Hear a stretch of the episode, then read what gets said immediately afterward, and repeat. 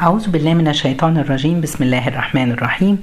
والصلاة والسلام على سيد المرسلين سيدنا محمد وعلى آله وصحبه وسلم أجمعين. يوم جديد في رمضان. درسنا النهاردة بعنوان لما تقولون ما لا تفعلون؟ قصتنا النهاردة قصة أبو يوسف.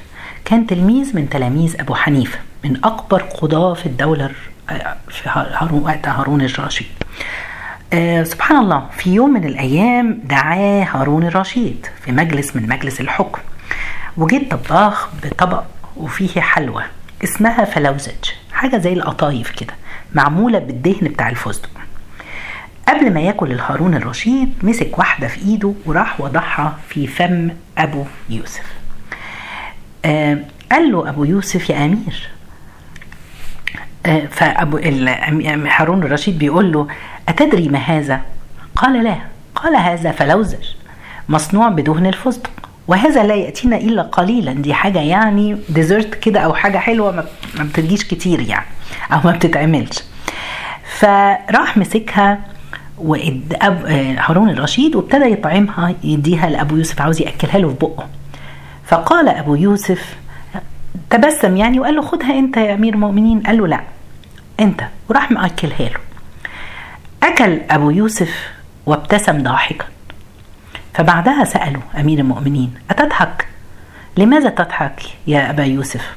فقالوا تذكرت كلمة قالها أبو حنيفة قديما لأمي هو كان تلميذ أبو حنيفة وهو طفل صغير كان أبوه مات وكان يتيم وأمه كانت بتعمل وبتجتهد عشان تجيب فلوس وتعلمه فكان المهم لما ابتدى يكبر شوية ابتدت تخليه يروح عند الجزار بيشتغل عند الجزار شوية عشان يجيب فلوس يقدروا يعيشوا بيها ويقدر يروح يتعلم بيها. فهو كان بيسيب يروحش الشغل ويروح يقعد في مجلس الإمام أبو حنيفة يتعلم العلم. وكان ذكي وشاطر. ففي مرة جت الأم راحت تسأل عليه عند الجزار فقال لها ده ما بيجيش. فراحت لقت عرفت إن ابنها أبو يوسف بيروح يقعد في مجلس الإمام أبو حنيفة.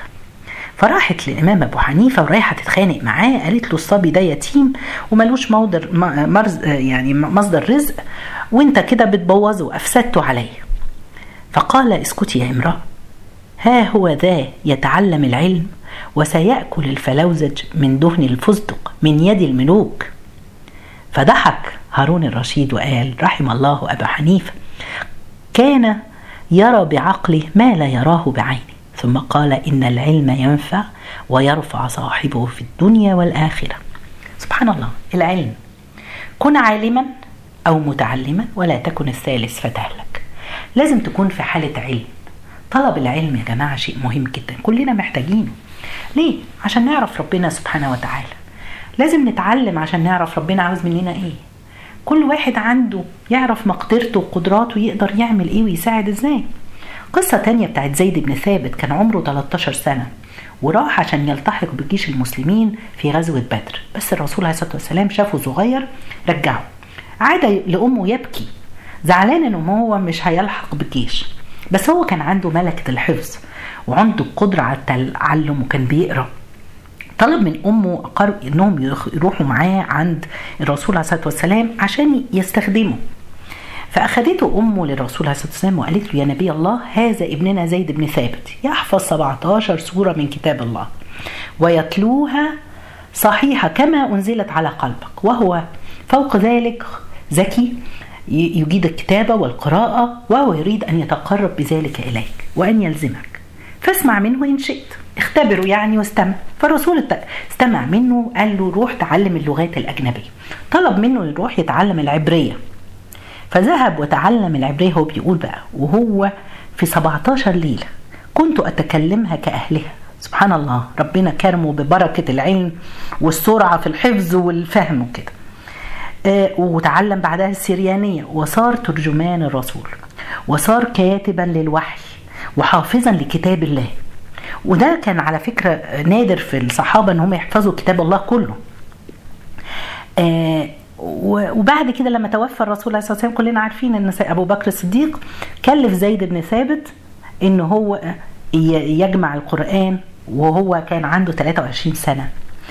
العلم هو اللي رفع زيد. العلم هو اللي رفع أبو يوسف. العلم اللي هيرفعنا كلنا. ويقربنا من ربنا سبحانه وتعالى. يا جماعة مش كفاية إن الواحد يتعلم وخلاص. لا مهم قوي إن إحنا نتعلم ونعمل بما تعلمناه. وده الفرق ما بيننا وبين الصحابة الكرام. هم كانوا عارفين واخدين زي روشيتا كده. تعلموا العلم تعلموا القرآن وعملوا به يعني كأن الطبيب بيقول لهم يلا خد الدواء. ده الدواء الوصفة كذا.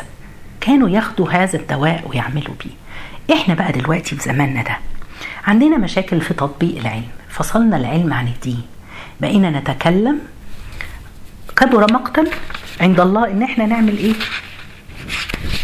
كبر مقتا يا أيها الذين آمنوا لما تقولون ما لا تفعلون؟